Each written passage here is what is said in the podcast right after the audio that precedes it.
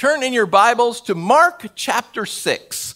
We're going through here for a few weeks before things crank back up in the fall. We're doing this series that I'm calling the, the fine print of discipleship. These are sort of the, okay, this is what it means to be a disciple. These are the things you can expect. This is, you know, again, when you uh, sign a contract, right, in big letters, it says something, and then there's, there's all that little fine print that explains the details. This is what it means. This is what's going to happen. This is what you're responsible for. This is what you're not responsible for. We're going through looking at these passages where Jesus is talking about what it means to follow him. Today, we're going to do a story where Jesus isn't actually talking about it, he's demonstrating it. it, it he, it's really pretty clever, you'll see as we go through what, what he does to his disciples, using them as an object lesson for themselves. This is the story of the feeding of the 5,000. And it's one of those stories you may have heard about even if you haven't hung out in church, where Jesus feeds, it's actually 5,000 men, meaning like 5,000 heads of families. Uh, most commentators suspect there's 20,000 or so people out in that crowd. There's 5,000 families. Now, that might just be the dad who came, but probably lots of them brought their wives, kids, etc. So we've got a crowd of 20,000 people out there and Jesus is going to feed them all. And watch what he does, watch how he interacts. So I want you to read with me. I'm in Mark chapter 6. The story starts in verse 30 and goes down to verse 44. So follow along with me. Mark chapter 6, starting in verse 30. The apostles gathered around Jesus and reported to him all they had done and taught. Then, because so many people were coming and going that they didn't even have a chance to eat, he said to them, Come with me by yourselves to a quiet place and get some rest. So they went away by themselves in a boat to a solitary place. But many who saw them leaving recognized them and ran on foot from all the towns and got there ahead of them. When Jesus landed and saw a large crowd, he had compassion on them because they were like sheep without a shepherd. So he began teaching them many things. By this time it was late in the day, so his disciples came to him. This is a remote place, they said. It's already very late. Send the people away so they can go into the surrounding countryside and villages and buy themselves something to eat. But Jesus answered, You give them something to eat. They said to him, That would take more than half a year's wages. Are we to go and spend that much on bread and give it to them to eat? How many loaves do you have? He asked. Go and see. When they found out, they said, Five and two fish. Then Jesus directed them to have all the people sit down in groups on the green grass. So they sat down in groups of hundreds and fifties. Taking the five loaves and the two fish, and looking up to heaven, he gave thanks and broke the loaves.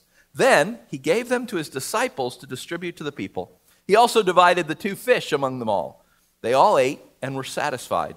And the disciples picked up 12 baskets full of broken pieces of fish and bread. The number of men who had eaten was 5,000. So I want you, if in your Bible, and you know whether you're going old school or you're going online, back up a little bit from this story. Like look for those big bold headings that your Bible puts in. Notice what happens right before this. So in my Bible, the section right before this, starting in verse 14 of chapter 6, says John the Baptist beheaded. And the section right before that, back up in Mark chapter, uh, Mark chapter 6, verse 6, says Jesus sends out the 12. So, this is what's been going on in the background before our story. We have these two other stories, one which is a great success. If you read that little section in Mark 6 6, where Jesus sends out 70 of his followers into the villages and the countryside to preach and to teach and to heal people, to do all the kind of stuff that he's doing. And it says, sure enough, in verse 12, they went out, they preached to people to repent, they drove out many demons and anointed many sick people with oil and healed them. So there's this great success story going on with his followers going out and doing all the things that Jesus did and then coming back to him. And there, there's this, this great terrible story John the Baptist. I mean, he's the original guy. He's the first guy to look at Jesus and say, This is the Messiah. This is the Son of God. This is the Lamb of God who's going to take away the sins of the world. He was the very first guy. Some of Jesus' disciples now were disciples of John. And John told them, hey, follow that guy. I'm here to tell you about him. You need to go with him. And they found out that John's been killed. John was arrested by the, the, the king, it's a Roman appointed king of that region, and John's been killed. So you got these two stories one, which is all this success, and the other, which is really scary. Like, like the, author- the demons submit to you, but the authorities may kill you. And they come back to Jesus in verse 30, and they're telling him what's going on, and it's so crowded and so busy that Jesus says, Hey, guys, let, us let, get away, right? Let, let's just get away for a little while. You need to rest. And I am sure you have been there. I am sure you have been, you've done a series of ministry, you've done things. We don't know how long the guys were out, it doesn't say. Weeks, months, who knows. But they haven't slept in their own beds in a long time. They are tired. They have been out there doing ministry, preaching, teaching, healing, casting out demons. They come back, they are tired, there's still activity going all around. Jesus says, Come away, you need a rest. And so they go away and what happens? People show up. Wow, have you ever been there? You are tired. You are ready to be done. You, you have been helping people forever. You are ready to get away and just chill and watch Netflix or read a good book or take a nap. You are ready to get away, and people show up. And what does Jesus do?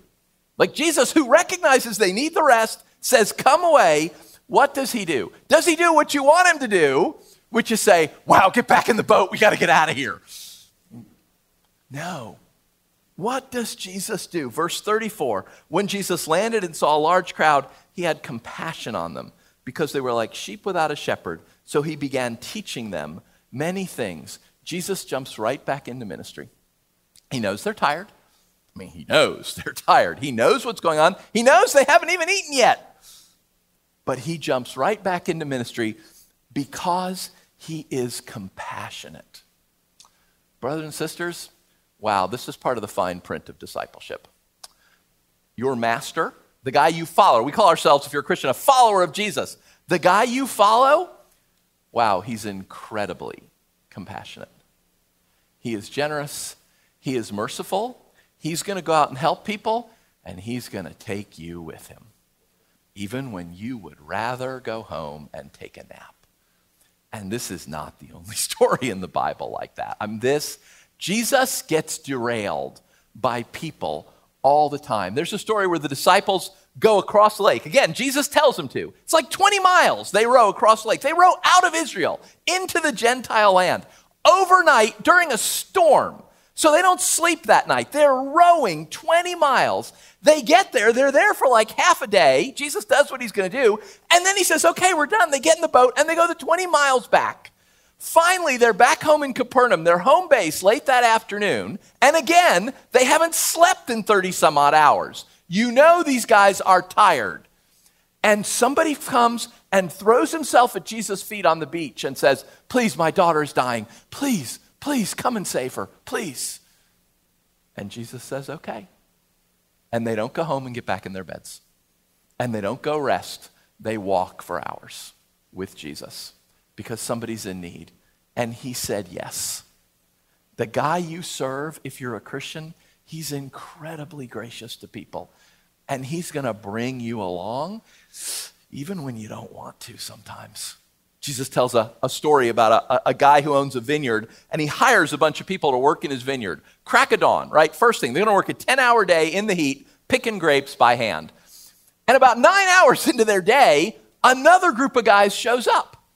Now, these guys had contracted to work for what's called a denarius. A denarius for a day of work, that's a good wage. I mean, it's not, it's not great. You're not making $50 an hour or anything, but you're not making minimum wage either. It's a good wage when the, the guy, the owner, pays people, he pays those guys that only worked an hour first, and he gives them a denarius.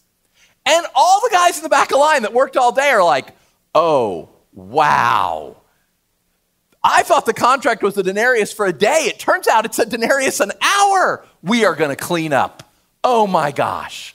And they get to the front of the line, and the guy that hired them hands each of them one denarius and says, There you go, just like we agreed and they are so angry.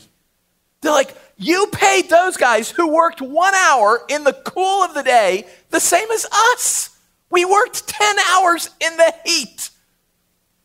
And the guy who owns the vineyard says, Wait, wait, wait a minute. This is what we agreed, right? We agreed that you would work for the full day for a denarius. You said yes to that and agreed to it. Why are you mad that I'm generous? Because those guys who only worked an hour, they need to feed their families too. And so he paid them as if they had worked for a full day, even though they only worked for an hour. Why are you mad that I'm generous? But we are, aren't we? We're mad when Jesus is generous to other people. We're not mad when he's generous to us. We're mad when he's generous to other people, and that impinges on us. If you are going to follow Christ, you have got to be okay with how incredibly gracious he is to everyone. And for Jesus, every day is bring your kids to work day. He's going to drag you along.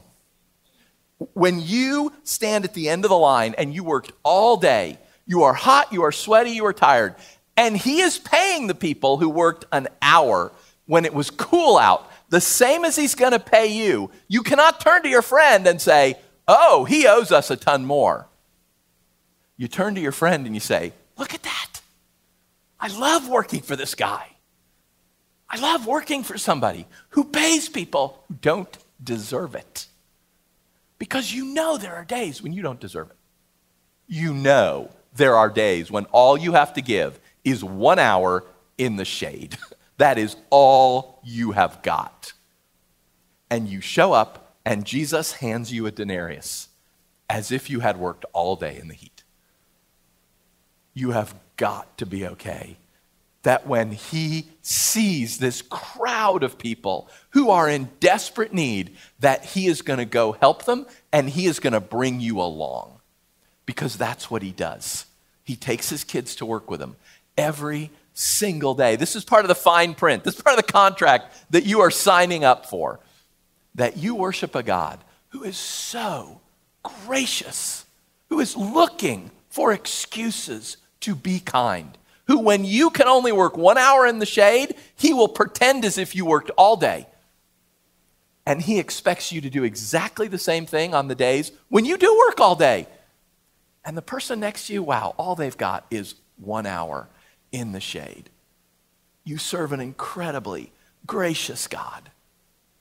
The disciples finally gets late. Remember, these guys haven't eaten. they thought they were going away for a retreat. Finally, it gets late. They come to Jesus. They're like, hey, you need to wrap this up. We got to send these. We're hungry. Everybody's hungry.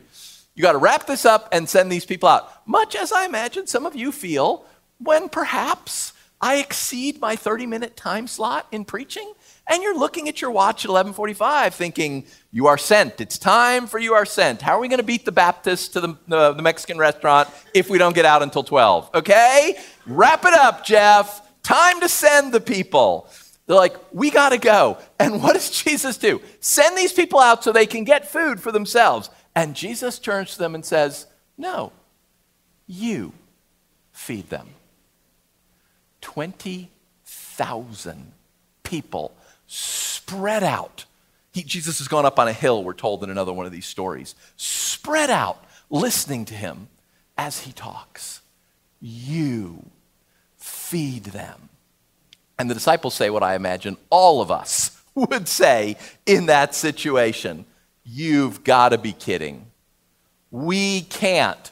We don't have enough. We don't have enough. We don't have enough food. We don't have enough money. We don't have enough. We can't do it. Jesus gives them a command you feed them. And they say, well, I don't know about you, but what I often say when Jesus tells me these crazy things to do, no, no, that's not possible. It can't be done. I don't have enough. I don't have what it takes to feed 20,000 people. None of us do. And what does Jesus say to them? Verse 38 What do you have? I doesn't argue with them. It's like doesn't say, well, pool your resources, right? Go. I know you have savings. Go find. We don't have enough, Jesus. Jesus says, okay, what do you have? Go, go, go and find out. Go and find out what you have. Jesus has been teaching these people all day. And now watch. Now he's going to teach the disciples. If you read this version of the story in the book of John, John actually explicitly says this that Jesus was testing him. He knew he was going to feed the people. He's setting the disciples up with an object lesson. What do you have? Jesus says. Five loaves of bread and two fish. And, and these are these loaves of bread, like the word says what they are. They're about a six inch piece of pita bread. So they got a six, piece, six inch piece of pita bread, and they got what they say a small fish, so three to four inches. Like these are not, couple small fish, five pieces of pita bread. Um, and again, in one of the other versions of this, it tells you some of the things the disciple says. And one of the disciples is like, yeah, like that's going to feed everybody right? We got enough here for, for two sandwiches, maybe, you know, if, if we, we, we spread the fish thin. This is never going to work. So Jesus has them sit down. 20, again, we don't know, we know it's 5,000 heads of households, but we'll say 20,000 people. Has them sit down in groups of hundreds and fifties and starts breaking bread. And do you notice how he feeds the people? Like, because think about it. You ever been at a wedding? right? You're at all your tables, and the tables are numbered, and what do they do? All right, tables one and two, you can go to the buffet, right? And then we all sit there and think, why did I sit at table 11? This was a terrible idea, right? Tables three and four, right? Jesus doesn't do that. He has them in all these groups. He's not like, okay, you groups come up and get food. Or have you ever been in a situation where, you know, you're, you're at tables in a conference and the speaker will say, okay, send one person from every table up to get the handouts, right? He doesn't, he doesn't do that. He doesn't have one person come and get, I mean, he could have the, the we know there's 5,000 heads of household there. He could have had each of those guys come up and get the food for their family. How many people in your family? Two. Okay, you need this much. Oh, I've got six. Okay, you need this much, right? He doesn't do that. What does he do? Verse 41 he takes the five loaves, the two fish, he looks up to heaven, he gives thanks, he breaks the loaves, then he gave them to his disciples to distribute to the people. Now, I want you to imagine that. There's 20,000 people out there on a plain, spread out around a hill that Jesus is teaching on. And Jesus hands you a bunch of food. How much food could you carry?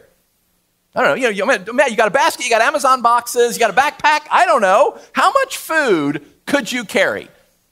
You're going to carry all that food to a group of 100 people, and what are you going to do? You're going to start giving it out. And it says everybody ate all they wanted. This isn't like, okay, this is all you get, split this up, everybody gets a quarter of a bread and a, a half a fish, and everyone gets as much as they want. You give out all that food, right? It is not going to feed 100 people. You're going to give out everything you have, and then what's going to happen? You're out. You're out of food. You're empty. You gave everything you had away and you've still got probably, I mean, how much food do you think you carry? 10 people? 20 people worth of food? You still got all 90, 80, 90 people, hungry people staring at you. What do you do? You go back to Jesus. You gave out everything you had. You go back. And Jesus fills your arms back up with food again. And then you go and you take it and you give it away. You give away another 10 or 15, however much you can carry. You give it away. You still haven't fed that group of 100, right? You go back to Jesus. There's 20,000 people in groups of 150. There are hundreds, literally hundreds of groups of hundreds of people spread out on that plain. And these guys are carrying food in their arms handing it out to the group, and then going back and getting more from Jesus, and then going out. How many times do you think they do that? How many times does it take? And we don't know how many of his disciples are there, right? Maybe it's just the 12. Maybe it's all 70 of them that went out. We, we don't know. But it says they take a boat, so it's probably not all 70. How many times do these guys go back and forth from Jesus to the crowd, back and forth and back and forth and back and forth and back and forth, getting filled up with Jesus, giving out every scrap of food they have, getting filled up from Jesus, give out every scrap of food they have. They do that over and over and over and over and over again. I mean, they must do this for hours to feed everyone. Every single time they go out, they give out everything they have and they're empty. They have nothing left to give. and they have to go back to Jesus and get filled back up. Do you see what he's doing to them? He said to them, You feed them. And they did. Every single one of his disciples fed all of those people. How? Jesus people, Jesus people, Jesus people, Jesus people, Jesus people. Back to Jesus, back to the people, back to Jesus, back to the people. Over and over and over again. Do you see how he's training them? You do this totally ridiculous, impossible task. I mean, seriously, let's say it is all 70 of them. You 70 people, feed 20,000. And I didn't mention you should bring food or money. This, there's no way. I mean, when the disciples say, we can't, we don't have enough, we can't afford this, everything they say is true. And yet they do exactly what Jesus tells them to do. Jesus says, You feed them, and they do. How? Jesus. No, they don't have enough food. They don't have enough money. They absolutely do not have what they need to feed 20,000 people, except that they have Jesus. There's a 16th, 17th century, 1600 writer named St. Teresa of Avila. She has two, she's worth reading. She has two things she said which have burned themselves in my brain. One of them, she's one day riding in a little donkey cart to a convent. She's going to minister to these nuns. Um, and the donkey stumbles and falls. And if you know physics and levers, when the donkey falls, the, the, the front, the poles on the donkey go down, which means the back that she's sitting in goes up. She's thrown up off the donkey cart and lands in the mud. And she is said to have looked up to heaven and said, Lord, if this is how you treat your friends, it is not surprising you have so few of them. And I like to remember that on those days when I'm doing what God tells me to do and my donkey throws me into the mud. The other thing she said was, Whoever has God lacks nothing because God alone is enough. Whoever has God lacks nothing because God alone is enough. And that's what the disciples learned. You know, this is one of the few stories that's in all four gospels. We have four accounts of the life of Jesus. Right? Two of them are eyewitnesses. Matthew and John are disciples, they were right there. Mark is the secretary to Peter, who was right there. So he's writing, we're told, Peter's remembrances. And Luke traveled with Paul, the apostle, and met all the other apostles from it. And so we're told Luke's kind of an amateur historian, and he started interviewing people as he met them with Paul, and he put together all their eyewitness accounts. So all four of these guys claim to be eyewitness accounts of Jesus. But as you can imagine, Jesus lived for, you know, 30 years before he ever started wandering out talking publicly, and he wandered publicly as a traveling teacher for like 3 years. What stories would you tell? Like if I grabbed four of you and said, okay, tell the story of DCC from the summer of 2020 when we opened back up after COVID until now, what stories would you pick? What things would you say were significant? What things would you remember? Like they tell all sorts of different stories. This story, all four of them tell. Because I think it was incredibly significant for anybody who was there in learning what it means to be a disciple. Jesus is going to call you to do the craziest things. He's going to call you to do things which are utterly impossible. You don't have enough to feed 20,000 people. That is ridiculous. You are looking out at 20,000 people, and God turns to you and says, Hey, feed them. That's nuts. Nobody can do that. But if you are a follower of Christ, He's going to call you to do stuff like that. He's going to tell you to do things that you cannot do, that you don't have what you need, that you know are impossible. You are not enough. And how are you supposed to do them? You take empty arms to Jesus, and He's got to fill you up. And then you take it out and you give all of it away. All of it. I mean, it's all gone, and you are empty, and people are still staring at you. And you go back to Jesus. That is the life of discipleship. There was no way these guys could possibly feed all those people except that they had Jesus. And Jesus absolutely can feed all those people. Jesus doesn't even need them. The guy who flung all the stars in the sky, I mean, he just could have had creme brulee show up in every group if he wanted, I think. But how does he want to do it? What do you have? Bring me what you do have, and I will multiply it. I will expand it. I will grow it. And then I'll give it back to you, and you'll go take it out. Jesus tells them to feed everyone, and they do. Like, do, the, do those thousands and thousands of people, do they even know where the food's coming from? All they know is one of Jesus' followers keeps showing up and handing them food.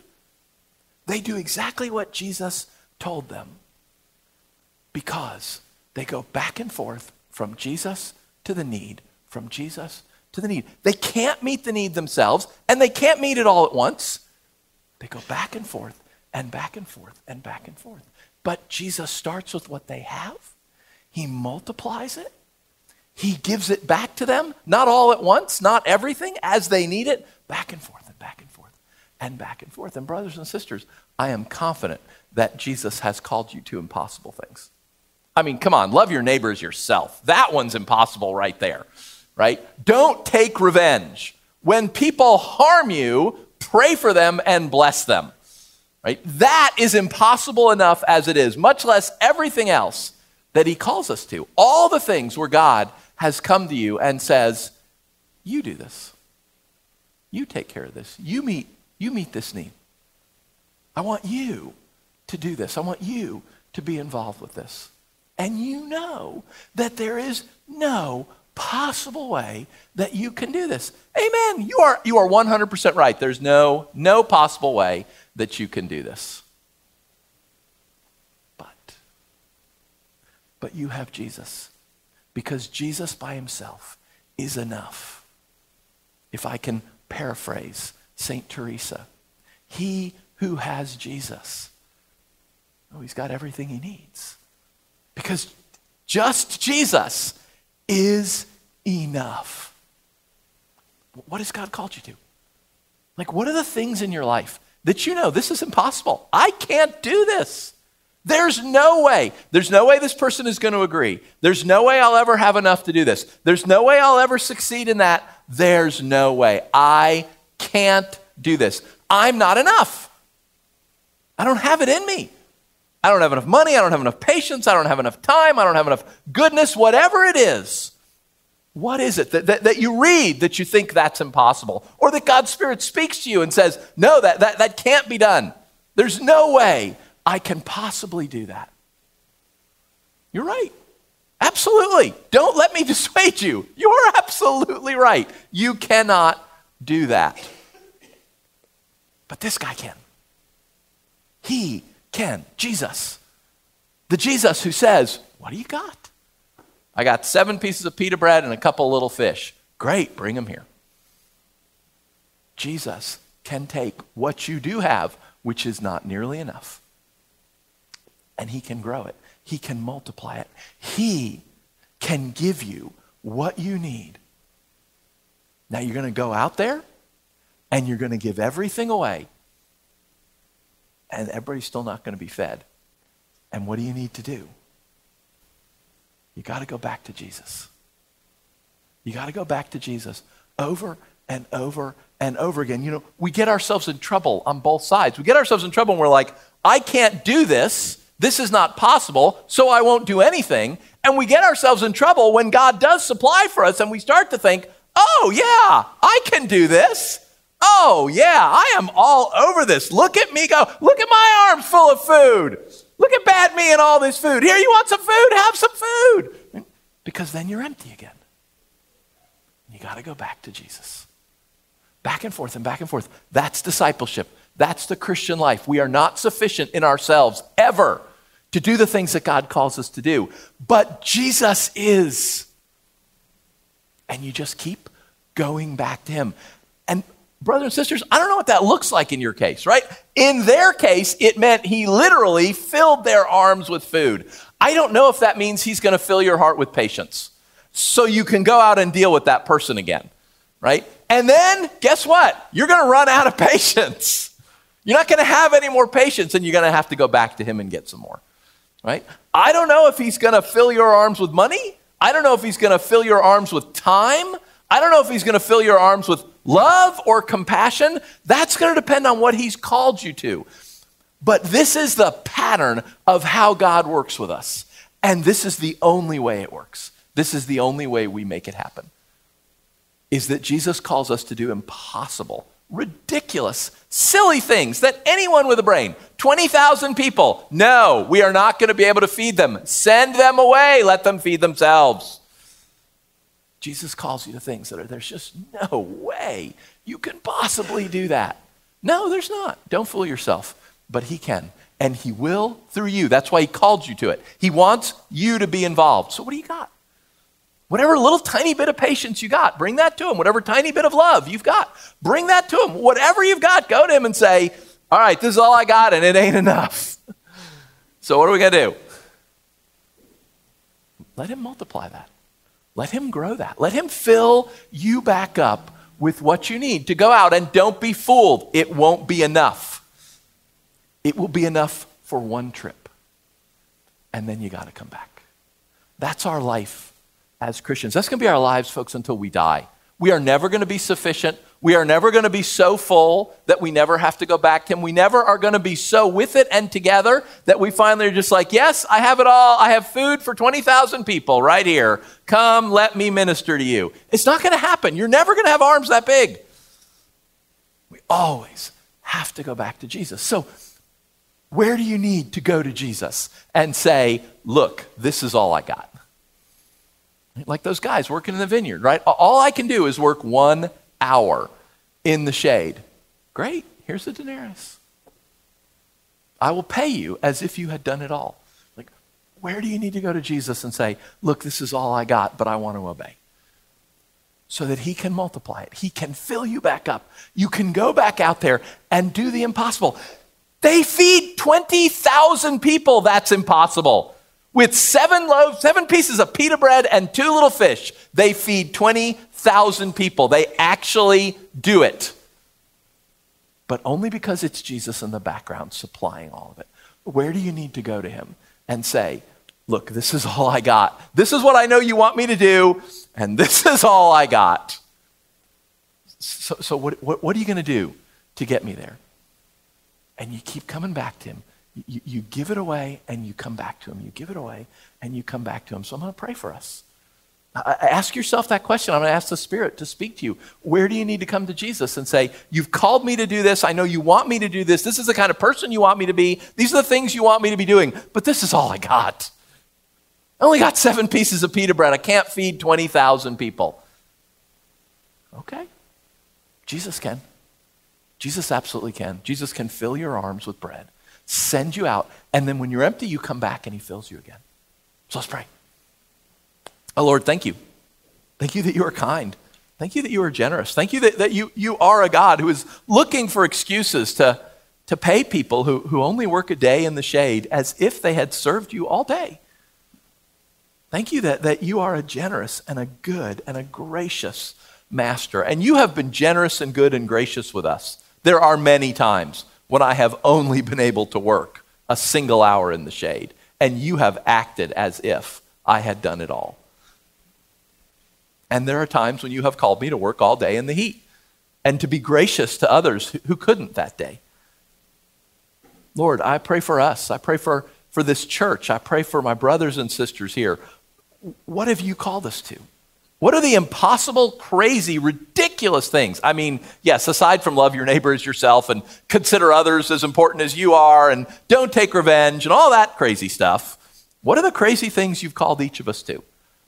Who are the people you've called us to love and take care of? What, what, are the, the tasks that you've assigned to us that, that we can't do?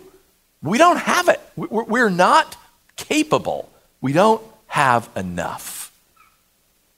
Jesus, I pray for us Take what we have, multiply it, give it back to us, and send us out to do the things you want us to do. And wow, then reel us back in when we're empty so you can fill us up again.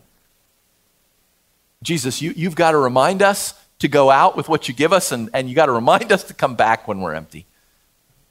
Lord, I pray for us, your people, that all of us that you have called to all these myriad of different things. Lord, I pray for my brothers and sisters. Where do we need to come to you and say, I know you want me to do this, but I don't have enough. This is all I have. This is what I can give. Where do we need to come to you and bring our pitifully small lunch so that you can just blow it up? So that you can feed 20,000 people and have basketfuls of leftovers after everyone has eaten all that they want. Holy Spirit, speak to us. Where? Where do we need to come to you and say, This is all I have, Lord? Multiply this so I can obey. I pray for my brothers and sisters now as we take communion. I pray as we will sing again to close out this service, as we will worship you again, Holy Spirit, that you will be speaking to us, that you will be reminding us that, that as we go through this day, you will tug on us. Where do we need to come to you and say, this is all I have. Please multiply it. Fill my arms back up so I can go out and do what you've called me to do. And then when I'm empty, I'll, I'll come back to you and you'll do it again. Uh, until everyone's fed. Until everyone's fed and there's baskets of leftovers lying around. Jesus, be gracious to us. Remember what Scripture says we're, we're dust. We're like wildflowers. We're only around for a tiny little bit. Be merciful to us. Holy Spirit, where do we need to come to you? We pray this in your name, Jesus, because you are our Lord. We are your followers. We are your disciples. We pray this in your name, Lord Jesus. Amen.